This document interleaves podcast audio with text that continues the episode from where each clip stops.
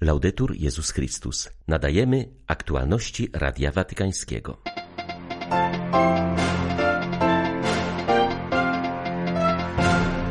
Papież jest przyjęty pogarszającą się sytuacją na Haiti osobiście zadzwonił do zakonnicy, która posługuje najuboższym w stołecznych slumsach.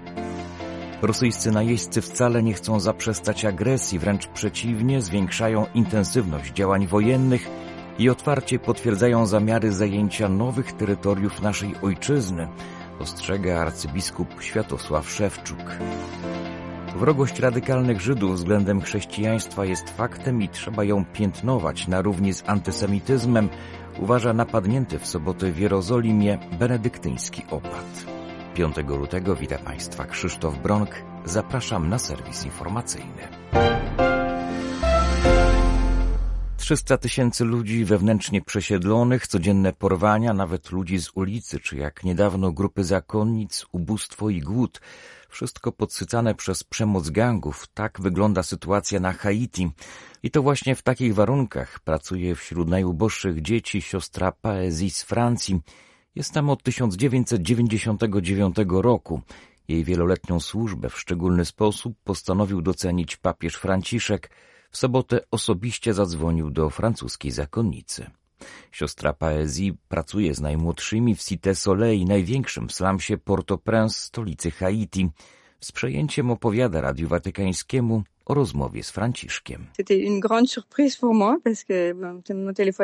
To była dla mnie wielka niespodzianka. Kiedy zadzwonił mój telefon, oczywiście nie spodziewałam się, że odezwie się do mnie Ojciec Święty. Przekazał mi słowa zachęty i podziękował za moją obecność wśród dzieci. Zapewnił mnie o swojej modlitwie. To naprawdę mnie poruszyło. Szczególnie uderzył mnie podczas rozmowy głos Ojca Świętego. Czułam w nim wielką łagodność oraz dobroć. Oczywiście podzieliłam się tym z moją wspólnotą, z moimi współpracownikami i z niektórymi dziećmi. To przyniosło radość i nadzieję wielu różnym osobom, ponieważ owo przesłanie było nie tylko dla mnie, ale naprawdę stanowiło ono gest w stronę dzieci i najbiedniejszych ludzi na Haiti. Wskazując na sytuację w kraju, zakonnica zaznacza, iż już od kilku lat dochodzi wręcz do walk uzbrojonych grup, wprost w miejscach, gdzie ludzie mieszkają. Gangi stają się coraz potężniejsze i nie ograniczają się już do dzielnic robotniczych, ale można je znaleźć praktycznie w każdym zakątku stolicy, a nawet w kilku prowincjonalnych miastach. W rezultacie mieszkańcy żyją w prawdziwym strachu przed możliwą napaścią w każdej chwili. Kiedy gang atakuje dzielnicę, wszyscy muszą uciekać. Widać ludzi biegnących z dziećmi. Domy są podpalane, co powoduje powoduje całkowite zatrzymanie działalności kraju. Najbiedniejsi żyją z dnia na dzień w zależności od rynków. Gdy sytuacja się pogarsza, gdy na ulicach dochodzi do przemocy, strzelanin i stawiania barykad, rynki nie mogą funkcjonować, a to ogromnie zwiększa ubóstwo oraz głód. Et donc, ça augmente énormément la pauvreté et la faim. Dziś w Abu Zabi ma miejsce ceremonia wręczenia nagrody Zajeda. Z tej okazji papież skierował specjalne wideo przesłanie do uczestników, w którym wyraził szczególne podziękowanie dla laureatów. Dziękuję laureatom i ufam, że ich przykład będzie inspiracją dla innych do podejmowania inicjatyw, które wynikają z owocnej współpracy między ludźmi różnych religii w służbie całej ludzkości z poszanowaniem godności każdej osoby, promując wartości zaproponowane w deklaracji o braterstwie, podkreślił papież. Przypomniał następnie, że wszyscy jesteśmy wezwani do bycia promotorami kultury pokoju. Laureatami zostali chilijska siostra Nelly Leon Correa, która od ponad 25 lat pomaga kobietom znajdującym się w więzieniu, egipski kardiochirurg prowadzący kliniki w ubogich państwach Afryki Magdi Jakub oraz dwie muzułmańskie organizacje z Indonezji mające duże zasługi dla rozwoju edukacji i działalności pomocowej Nahdlatul Ulama i Muhammadiyah. Rosyjscy najeźdźcy wcale nie chcą zaprzestać agresji, wręcz przeciwnie, zwiększają intensywność działań wojennych i otwarcie potwierdzają swoje zamiary zajęcia nowych terytoriów naszej ojczyzny, mówi w swoim orędziu na 103 tydzień inwazji na Ukrainę arcybiskup Światosław Szewczuk. Hierarcha wskazuje jednak na jedno pozytywne wydarzenie z ostatnich dni – pięćdziesiątą wymianę jeńców, dzięki której 207 ludzi, najmłodszy dwudziestoletni, a najstarszy sześćdziesięciojednoletni, wróciło do ojczyzny. Wśród nich są między innymi lekarze z Mariupola. Zwierzchnik ukraińskich grekokatolików w imieniu swojej wspólnoty wyraża wdzięczność wszystkim zaangażowanym w doprowadzenie do tego uwolnienia. Podkreśla zarazem, iż jego naród dostrzega wszelkie wsparcie w tak trudnych dla siebie chwilach. Otóż i сьогодні My chcemy wkotре підняти голос. Dlatego dziś po raz kolejny chcemy wyrazić wdzięczność wszystkim ludziom dobrej woli na całym świecie, którzy dzielą nasze cierpienie, którzy przyjmują do swoich domów naszych uchodźców, w tym kobiety, dzieci i osoby starsze. Szczególnie pragniemy podziękować osobom pełniącym powierzone im przez ich kraje i narody funkcje publiczne. W tym tygodniu przyszła dobra wiadomość z Unii Europejskiej o pomocy finansowej dla Ukrainy. Dla nas Ukraina Ukraińców jest to przede wszystkim potężny gest moralnego wsparcia. Czujemy, że nie zostaliśmy opuszczeni w naszej walce. Wbrew rosyjskiej propagandzie, Europa i świat nie męczą się Ukrainą, a raczej starają się ją wspierać w każdy możliwy sposób.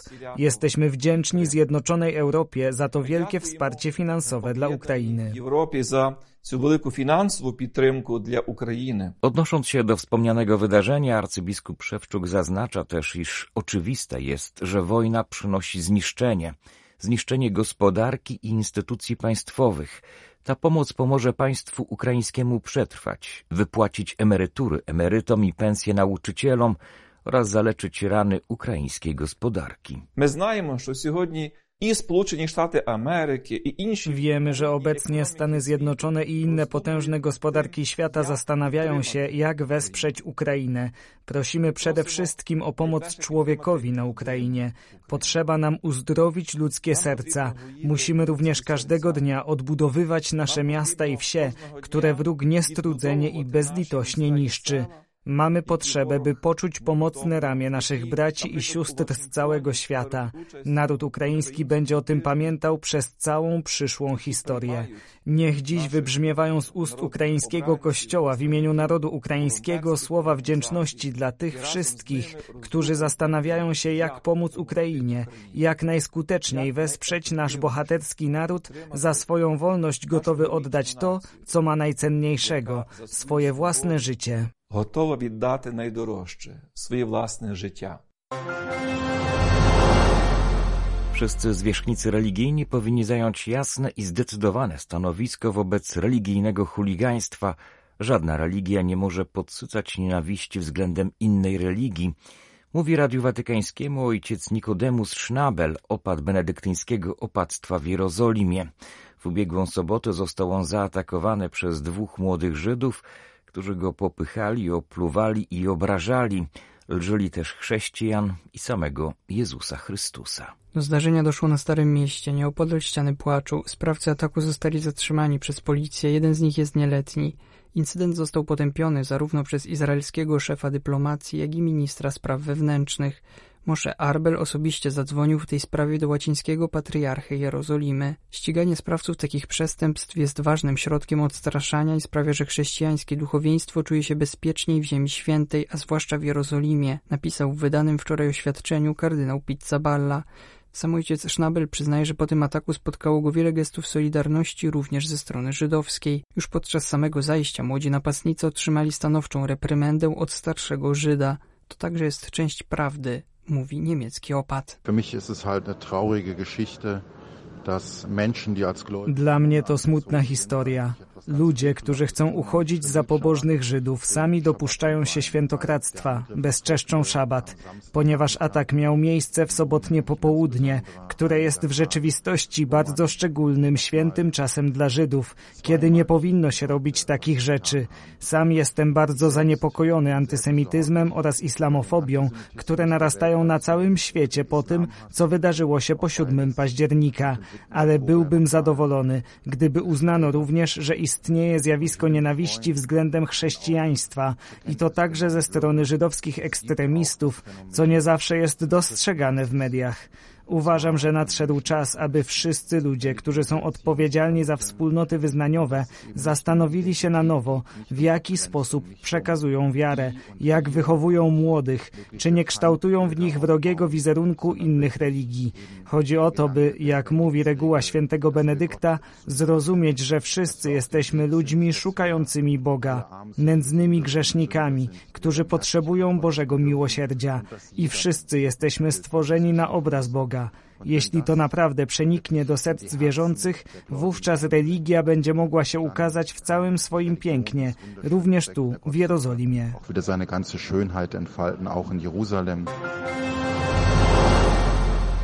W nigeryjskim stanie Plateau porwano dwóch klaretynów, Kena Kanwe i Jude Nwachukwu. Obaj pracowali w parafii świętego Wincentego a Paulo. Wciąż nie wiadomo, jakie ugrupowanie stoi tym razem za napadem. Stan Plato leży w środkowej Nigerii od długiego czasu jest niespokojnym miejscem. W grudniu doszło tam do masakr w Boże Narodzenie, w których zginęło około 200 osób. Następnie regularnie miały miejsce kolejne walki, które niosły z sobą wiele ofiar śmiertelnych. Za ataki w Plato odpowiadają pasterze Fulani. Destabilizacja tego stanu to tylko jeden z przejawów braku bezpieczeństwa w Nigerii. W całym kraju dochodzi do porwań, w wielu miejscach rozwinęły się grupy terrorystyczne i bandyckie. Jan Paweł II Teologia ciała Bóg tak, jak chciał, stworzył różne członki, umieszczając każdy z nich w ciele. Niezbędne są dla ciała te członki, które uchodzą za słabsze, a te, które uważamy za mało godne szacunku, tym większym obdarzamy poszanowaniem. Tak przeto szczególnie się troszczymy o przyzwoitość wstydliwych członków ciała, a te, które nie należą do wstydliwych, tego nie potrzebują. Lecz Bóg tak ukształtował nasze ciało, że zyskały więcej szacunku członki z natury mało godne czci, by nie było rozdwojenia w ciele, lecz żeby poszczególne członki troszczyły się o siebie nawzajem.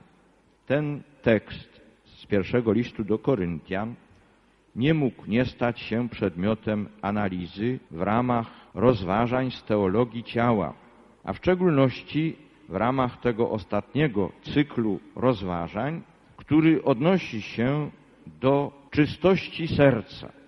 Opis ciała ludzkiego oczywiście nie jest opisem naukowym, biologicznym, takim, jakie znajdujemy w podręcznikach anatomii. Niemniej jest to opis bardzo znamienny, ponieważ jest realistyczny niewątpliwie, odpowiada tej rzeczywistości, jaką ciało ludzkie stanowi, a równocześnie jest natchniony prawdą objawioną. Jest to opis teologiczny, natchniony prawdą Ewangelii, prawdą stworzenia i odkupienia ciała.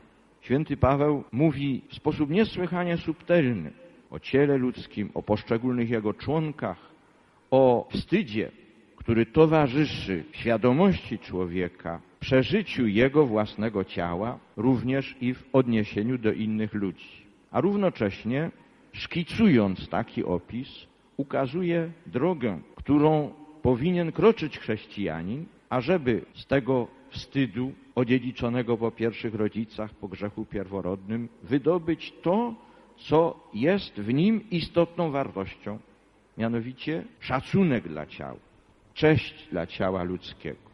To, co jest centralną treścią czystości serca, o jakiej Pan Jezus mówi w kazaniu na górze. A święty Paweł od siebie wzywa swoich adresatów w liście do Tesaloniczan, ażeby utrzymywali swoje ciała w szacunku i w świętości. Całość katechezy o teologii ciała na polskiej stronie Vatican News, w YouTube oraz głównych platformach podcastowych. Były to Aktualności Radia Watykańskiego. Laudetur Jezus Chrystus.